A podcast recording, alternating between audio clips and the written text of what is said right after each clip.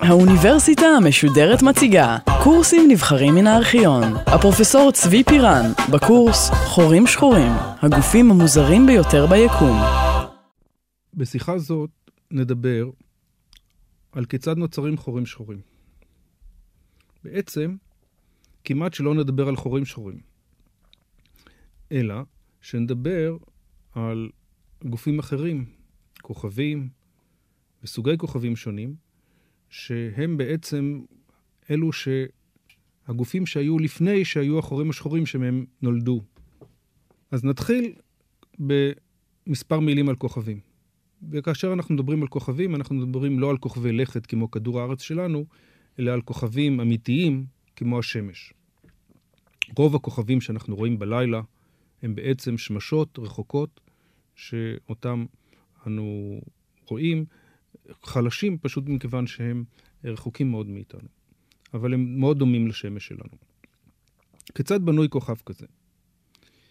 כוכב כמו השמש מקיים שיווי משקל בין כוח הכבידה שמושך אותו, הכבידה, כוח הכבידה העצמי שלו, כוח שמושך אותו, ורוצה לגרום לו להתכווץ ולהיות יותר ויותר צפוף, לבין הלחץ, הלחץ שיש אה, בכוכב. הלחץ ה... שיש בכוכב, כמו השמש, נוצר בגלל הטמפרטורות העצומות שקיימות בשמש. הטמפרטורה, כמו שאתם יודעים, חומר בטמפרטורה גבוהה, הוא יוצר לחץ, והלחץ הזה מאזן את כוח הכבידה. אבל, מכיוון שהטמפרטורה כל כך גבוהה, הכוכבים קורנים. למזלנו הם קורנים, מכיוון שאנחנו חיים על פני כדור הארץ בזכות אותה קרינה ואותו חום שהשמש אה, שולחת אלינו. בלעדי הקרינה הזאת לא היינו אה, מתקיימים. אבל הקרינה הזאת, מבחינת כוכב, פירושו עיבוד חום, עיבוד אנרגיה. ובשביל להיות במצב של שיווי משקל, בשביל שהמצב של הכוכב ימשיך ויישאר באותו מצב, הכוכב, השמש, צריכה לפצות את עצמה על עיבוד אותו אנרגיה. איך השמש עושה את זה? בעזרת תהליך שאנחנו קוראים לו תהליך של בעירה טרמוגרעינית. תהליך של בעירה טרמוגרעינית הוא תהליך שבו מימן הופך להליום. בעצם ארבעה אטומי מימן הופכים לאטום אחד של הליום. כאשר אנחנו מסתכלים על התהליך הזה של ארבעה אטומי מימן שהופכים להליום, אנחנו רואים שיש הפרש קטן מאוד במסה בין מסת ההליום למסה של ארבע, ארבעת האטומי המימן, ואותו הפרש קטן במסה הופך, לפי הנוסחה המפורסמת של איינשטיין, E שווה ל-mc בריבוע, E בנוסחה הזאת זאת אנרגיה, M זה מסה, אז אותו הפרש קטן של המסה הופך לאנרגיה. וזאת בדיוק האנרגיה שהשמש קורנת אלינו ומחממת אותנו באמצעותה. דרך אגב, התהליך הזה של בעירה טרמוגרעינית, אם נצליח לשלוט בו ולעשות אותו בצורה מבוקרת על פני כדור הארץ, יוכל לפתור את כל בעיות האנרגיה שלנו, מכיוון שבשלב, בעזרת תהליך כזה נוכל פשוט להפוך על פני כדור הארץ מימן להליום, שני חומרים שהם לא מזיקים לחלוטין, ולהפיק מכך כמות אנרגיה בלתי מוגבלת. הבעיה שכבר 50 שנה מנסים לעשות את זה, והדרך היחידה שמצליחים לעשות אותה זה בפצצת מימן, תהליך שהוא לגמרי לא מבוקר. באופן מבוקר, אנחנו עדיין לא מצליחים לעשות את זה, וזה חזון, אחד מחזונות אה, אחרית הימים של המדע, להצליח אה, לשעבד את התהליך הזה בצורה יעילה ולפתור איתו, איתו את בעיות האנרגיה על פני כדור הארץ. אבל נחזור לכוכבים. כמו שעל פני כדור הארץ אנחנו חוששים ממשבר אנרגיה, משבר שבו, שינבע מכך שחומר הגלם שלנו ייגמר, גם בכוכב מתרחש משבר אנרגיה. משבר האנרגיה מתרחש בכוכב כאשר חומר הגלם שלו, במקרה זה המימן, קלה. אם מאגר המימן בתוך הש... השמש או בתוך הכוכב קלה, בהכרח התהליך של בעירת מימן והפיכת מימן להליום חייב להיפסק. והשאלה, מה קורה אחר כך? אחר כך? מה קורה לאחר השלב הזה? לגבי השמש, אין, אין אנחנו צריכים לחשוש, מכיוון שהתהליך הזה יימשך לפחות עוד חמישה ביליון שנה. כלומר, יש די הרבה זמן עד שמאגר המימן בשמש ייקלע. אבל כוכבים אחרים מצליחים לבעור בצורה יותר מהירה, ושורפים את המימן שלהם יותר מהר. והשאלה מה קורה אחרי שכוכב מפסיק אה, לבעור, ואם הוא מפסיק לבעור, הוא לא יכול לשמור על הלחץ שלו. אם הוא לא יכול לשמור על הלחץ שלו, כוח הכבידה הולך ומתגבר, הכוכב הולך ומתכווץ, והשאלה, מתי התהליך הזה נעצר? התהליך הזה של התכווצות הכוכב בהשפעת כוח הכבידה נקרא קריסה גרביטציונית, והשאלה, כיצד התהליך הזה יכול להיעצר?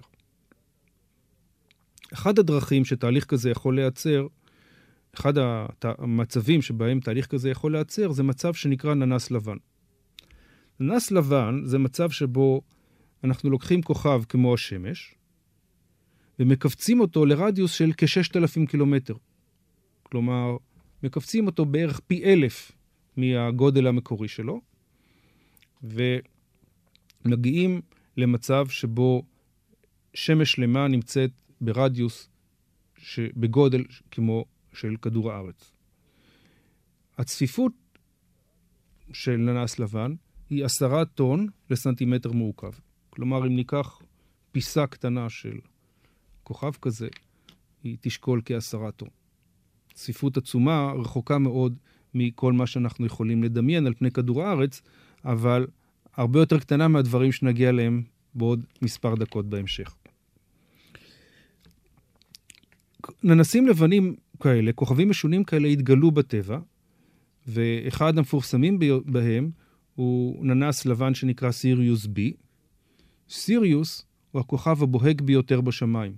אנחנו מסתכלים בשמיים, אז הכוכב החזק ביותר, שקל ביותר להבחין בו, הוא כוכב שנקרא סיריוס. מסתבר שלכוכב הזה יש בן זוג, ובן הזוג הזה, שאי אפשר להבחין בו ללא טלסקופ, הוא קטן מאוד, הוא... אבל הוא ננס לבן, ובן הזוג הזה נקרא סיריוס B, והוא התגלה בשלהי המאה ה-19, וגרם באותה תקופה לסנסציה, ומכיוון שפתאום הסתבר שישנו גוף כל כך צפוף. ואיך אפשר להסביר אותו. רק בשנות ה-30 של המאה הסביר הפיזיקאי ההודי צ'נדרסקר כיצד בנוי ננס לבן, מהם הלחצים שקיימים בתוכו שמאפשרים לו להתקיים. ועל חישובים אלה הוא זכה מאוחר יותר בפרס נובל. צ'נדרה סקר הראה אבל שקיים גבול עליון למסה של ננסים לבנים. הגבול הזה, שנקרא המסה של צ'נדרה סקר, הוא כאחד וחצי מסות שמש. כלומר, ננס לבן יכול להיות רק אם הוא קטן מפי אחד וחצי מהשמש. כוכבים יותר מסיביים לא יכולים ליצור ננס לבן. כלומר, השמש שלנו תיצור באחרית ימי הננס לבן, אבל כוכבים יותר מסיביים ייצרו משהו אחר. מה קורה כשהכוכב יותר מסיבי? כוכבים יותר מסיביים יוצרים תופעה הרבה יותר מרתקת, ומסיבות שונות, כאשר הם מסיימים את החיים שלהם, הם מתחילים באותה תהליך של קריסה גרביטציונית, שהזכרנו קודם, אבל הקריסה הזאת מסתיימת בתהליך של סופרנובה. מהי הסופרנובה? זה תהליך שבו המעטפת של הכוכב, המעטפת שמקיפה את הכוכב, שמכילה את רוב המסה שלו, נזרקת החוצה לחלל החיצון. זריקת המעטפת הזאת מלווה בשחרור כמות עצומה של אנרגיה ואור. ולכן התופעה הזאת נקראת גם סופרנובה. נובה זה מצב שבו כוכב מתחיל לפלוט יותר אור מהרגיל, סופרנובה זה מצב שבו כוכב מתחיל לפלוט כמות עצומה של אור יותר מהרגיל. כמות האור שפולטת נפלטת בסופרנובה היא כל כך עצומה, שבזמן שהיא פועלת, הסופרנובה, והתהליך נמשך מספר אה, שבועות, מספר חודשים אפילו, עוצמת האור שסופרנובה אחת פולטת גדולה יותר מכמות האור שגלקסיה שלמה, שמכילה ביליונים וביליונים של כוכבים, פולטת ביחד. סופרנובה שמתרחשת בגלקסיה שלנו, כלומר סופרנובה שיחסית קרובה אלינו, יכולה להיות כל כך חזקה, שאנחנו יכולים לראות את הכוכב, את, את הסופרנובה הזאת במשך היום. ממש מופיעה שמש נוספת בצהרי היום. רואים את השמש הרגילה שלנו, ועוד כוכב נוסף שפתאום מופיע משום מקום, והכוכב הזה הוא בוהק והוא כל כך בהיר, שאנחנו מבחינים בו ביום, אם הוא בכיוון של השמש, ואם הוא לא בכיוון של השמש, אז בשעות הלילה הכוכב הזה יאיר וייתן לנו אור כמעט כמו שהשמש נותנת במצב רגיל. תופעה כזאת קרתה, התרחשה בשנת 1054, והיא מכונה הסופרנובה הסינית, לא מכיוון שהיא קרתה בסין, אלא מכיוון שבאותה תקופה אירופה הייתה בחשכת ימי הביניים, ובעצם המקום היחידי שתיעד בצורה מסודרת את הופעת הסופרנובה הייתה האימפריה הסינית. התיעוד הזה, התצפיות באותה סופרנובה אה, היו מרתקות מאוד, והם גם עלו לאסטרולוג המלכותי הסיני בחייו. הקיסר פירש את הסופרנובה הזאת בתור איזה סימן שהאלים שולחים אליו, והוא מאוד כעס על האסטרולוג שהוא לא הזהיר אותו שדבר כזה הולך להתרחש, ולכן אותו אסטרולוג, אה, אני אומר אסטרולוג ולא אסטרונום, כי התפקיד היה משולב באותו זמן, אותו אסטרולוג סיני הוצא להורג באמת. הסופרנובות הן כל כך חזקות, שאנחנו יכולים להבחין בהן ממרחקים עצומים, ואם כי לאחרונה לא ראינו סופרנובה בתוך הגלקסיה שלנו, אנחנו מבחינים בכמה מאות סופרנובות כל אה, שנה ברחבי היקום. עוד הערה אחת על סופרנובות, שלא כל כך קשורה בחורים שחורים, אבל מעניינת בפני עצמה, בתהליך הסופרנובה הכוכב זורק את המעטפת שלו לחלל החיצון. לתהליך הזה חשיבות עצומה. בין השאר, לקיומנו כאן על פני כדור הארץ. מכיוון שהשולחן שאני יושב לידו, המיקרופון שאני מדבר אליו, אה, אני וגם אתם, כולכם, מור, כולנו מורכבים מחלקיקים שהיו פעם בתוך כוכב. הדרך היחידה שהטבע יודע לסנטז ולייצר את היסודות הכבדים שמרכיבים את רובנו, בעצם את כל היסודות, פרט למימן והליום, שהם היסודות המקוריים שנוצרים ביקום.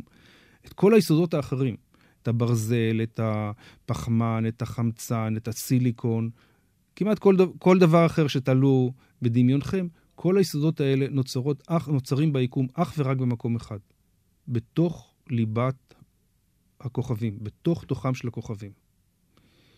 הדרך של היסודות האלה להגיע החוצה וליצור כוכבי לכת, ליצור אה, פלנטות שאפשר לחיות עליהן וליצור את החיים עצמם, היא באמצעות זריקת החומר מתוך הכוכבים באמצעות תהליך הסופרנובה.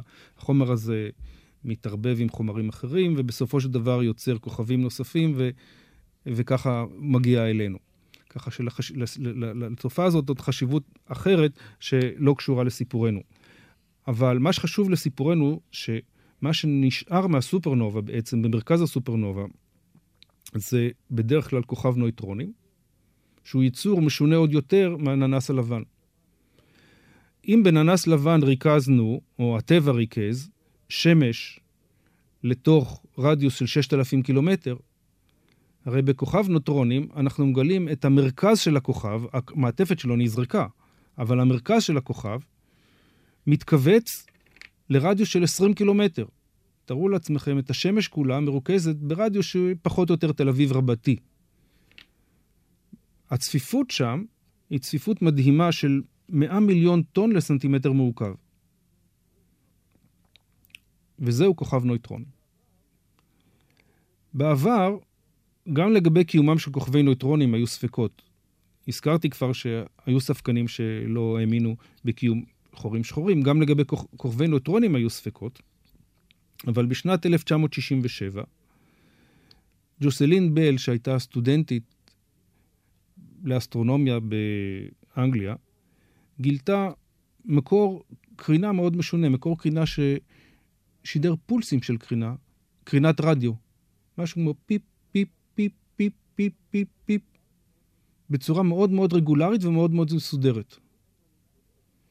כשהפולסים האלה התגלו, בהתחלה חשבו שזו תקלה במכשיר. לאחר מכן חשבו שאולי זאת איזו תחנת שידור, בסך הכל מדובר על גלי רדיו, שאולי זו תחנת שידור אה, שבמקרה עלתה על התדר שמאזינים לו. אז התחילו לברר וגילו שאין תחנת שידור כזאת, ואז חשבו אולי זו תחנת שידור צבאית סודית, וגם את זה ביררו ופסלו. ותהו מה ביקום יכול לצ... ל... ל... ליצור פולסים כאלה מסודרים ו... וקבועים, בייחוד אה, פולסים כל כך מהירים. ובמאמר המקורי שמתפרסמו, ש... שפרסמו ג'וסלין בל והמדריך של היואיש, שיואיש דרך אגב קיבל את פרס נובל על התגלית שלה אחר כך, במאמר שהם פרסמו, הם, הם קראו לפולסים האלה, למקורות הפולסים, בראשי תיבות LGM, של שהם ראשי תיבות של ליטל גרין מן, מתוך מחשבה ששום דבר בטבע לא יכול לייצר דבר כל כך משונה, אז אולי איזה מין ציוויליזציה משונה שמייצרת אותם. בדיעבד הסתבר שהמקורות של אותם פולסים, שנקראים פולסרים, הם כוכבי נויטרונים, שמסתובבים במהירות עצומה סביב הציר שלהם, במהירות של סיבוב של סיבוב אחד בשנייה, וכל פעם שהם מסתובבים הם משדרים מין קרן שנראית כמו קרן של מגדלור. והפולסים האלה הם אותם פולסים שעוקבים אחרי הסיבוב של הפולסרים, והקיום של הפולסרים הייתה הוכחה חד משמעית לקיום של כוכבי נויטרונים אה, בטבע. בשנת 1987 הבחנו בסופרנובה שהתרחשה לא בגלקסיה שלנו, אלא בגלקסיה סמוכה מאוד אלינו, ופולס נויטרונים שהגיע שלוש שעות לפני האור הוכיח באופן חד משמעי שבאמת נוצר שם כוכב אה, נויטרונים. פולס הנויטרינים האלה, דרך אגב, היה יכול להציל את אותו אסטרולוג אה, סיני, אם הוא היה מצליח לגלות אותו, כי אז הוא היה יכול שלוש שעות לפני הגעת הפולס האור לרוץ לקיסר ולהודיע שהולכת להופיע סופרנובה. אבל בשביל זה צריך גלאי מאוד מאוד מסובך שלא היה קיים באותה תקופה. מסתבר אבל שגם לכוכב נויטרונים מסה מרבית של כשתי מסות שמש. בניגוד לננס לבן, המסה המדויקת לא ברורה בדיוק, אבל גם לכוכב נויטרונים ישנה מסה מקסימלית. מעל המסה הזאת, כוכב נויטרונים לא יכול להתקיים.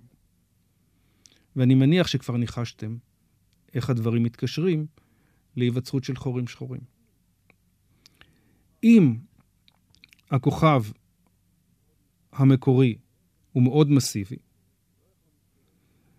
הוא לא יכול ליצור ננס לבן. אפילו תופעת הסופרנובה שזורקת את המעטפת שלו לא תצליח לזרוק מספיק חומר מהמעטפת. ובסך הכל הוא יישאר כבד מדי. ואם הוא יישאר כבד מדי,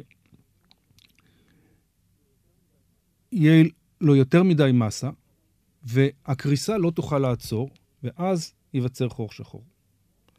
הרעיון הזה שישנה מסה מקסימלית שיכולה להיעצר ולא ליצור חור שחור היה כל כך מהפכני, כשצ'נדר סקר ניסח אותו בשנות ה-30, שאדינגטון, שהיה המנחה של צ'נדר סקר, מאוד מאוד התנגד לרעיון, ויצא בהתקפה חריפה על צ'נדר סקר. נוצרה מחלוקת עצומה בין השניים, ובין השאר, מילן, שהיה פיזיקאי באוקספורד, ניסה לברר את פשר המחלוקת, והזמין לצורך כך את דיראק, מגדולי הפיזיקאים של המאה ה-20, שישמש כבורר בין אדינגטון הבכיר וצ'נדר סקר הצעיר בסוגיה הזאת. בפגישה שנערכה באוקספורד היו ארבעה אנשים, איש אחד לא הוציא אף מילה מפיו, איש אחד אמר שני מילים, איש אחד אמר שני משפטים, ואיש אחד דיבר כל הזמן. הפגישה התנהלה כך: מילן שאל את דיראק, פרופסור דיראק, האם אתה ער לסוגיה, למחלוקת בין אדינגטון וצ'אנטר סקר? דיראק אמר, שהיה ידוע כקמצן בדברים, אמר לא. באותו רגע אדינגטון קפץ ודיבר במשך שעתיים רצופות ותקף את כל רעיונותיו של צ'נדראסקאר. לאחר כשעתיים מילן עצר את אדינגטון ושאל את דיראק, האם פרופסור אדינגטון צודק? דיראק ענה לא, ובכך הסתיימה השיחה. ואומנם אדינגטון החמיץ כאן את אחד מהתגליות הכי חשובות שהוא היה יכול לגלות. לא שהיו חסרות לו תגליות חשובות אחרות. מכיוון שהמסקנה האמיתית מהרעיון של צ'נדרסקר על המסה המקסימלית הוא שבטבע חייבים להיות חורים שחורים. אדינגטון, שדווקא עבד על, על המשמעות של חורים שחורים ועבד על המשמעות של תורת היחסות, הרעיון הזה נראה בעיניו כל כך אבסורדי, שלכן הוא חיפש את הטעויות ברעיון של צ'נדרה סקר, שקיימת מסה מקסימלית. במקום ללכת עם זה ולהגיד שבאמת, אם הכוכב המקורי שלנו הוא מעל מסה מסוימת, בסופו של דבר, בסוף חייו, אחרי שהוא גומר את הבעירה הגרעינית שלו, הוא חייב ליצור חור שחור. אם כך, ההיווצרות של חור השחור מהווה בעצם את הניצחון המוחלט של כוח המשיכה על כל הכוחות האחרים בטבע. בדרך כלל יש לנו איזון בין כוח המשיכה לכוחות אחרים. במקרה הזה, האיזון נשבר, כוח, וכוח המשיכה גובר על, גובר על כולם, ואנחנו נקלעים למצב של קריסה שנמשכת ונמשכת ונמשכת, ולא יכולה, לה, ושום דבר לא עוצר אותה עד שכל החומר מגיע ו... יוצר את החור השחור. הרעיונות אלה התגבשו בשנות ה-30, אבל רק בסוף שנות ה-60 הפיזיקאי האמריקאי ג'ון ווילר טבע את המושג של חור שחור. הוא הגיע למסקנה שהחורים השחורים חייבים להיות בטבע, והוא שלח את האסטרונומים למשימת חיפוש אחריהם ביקום. משימת חיפוש שהסתיימה כבר בשנות ה-70 בהצלחה ובגילוים של החורים השחורים הראשונים.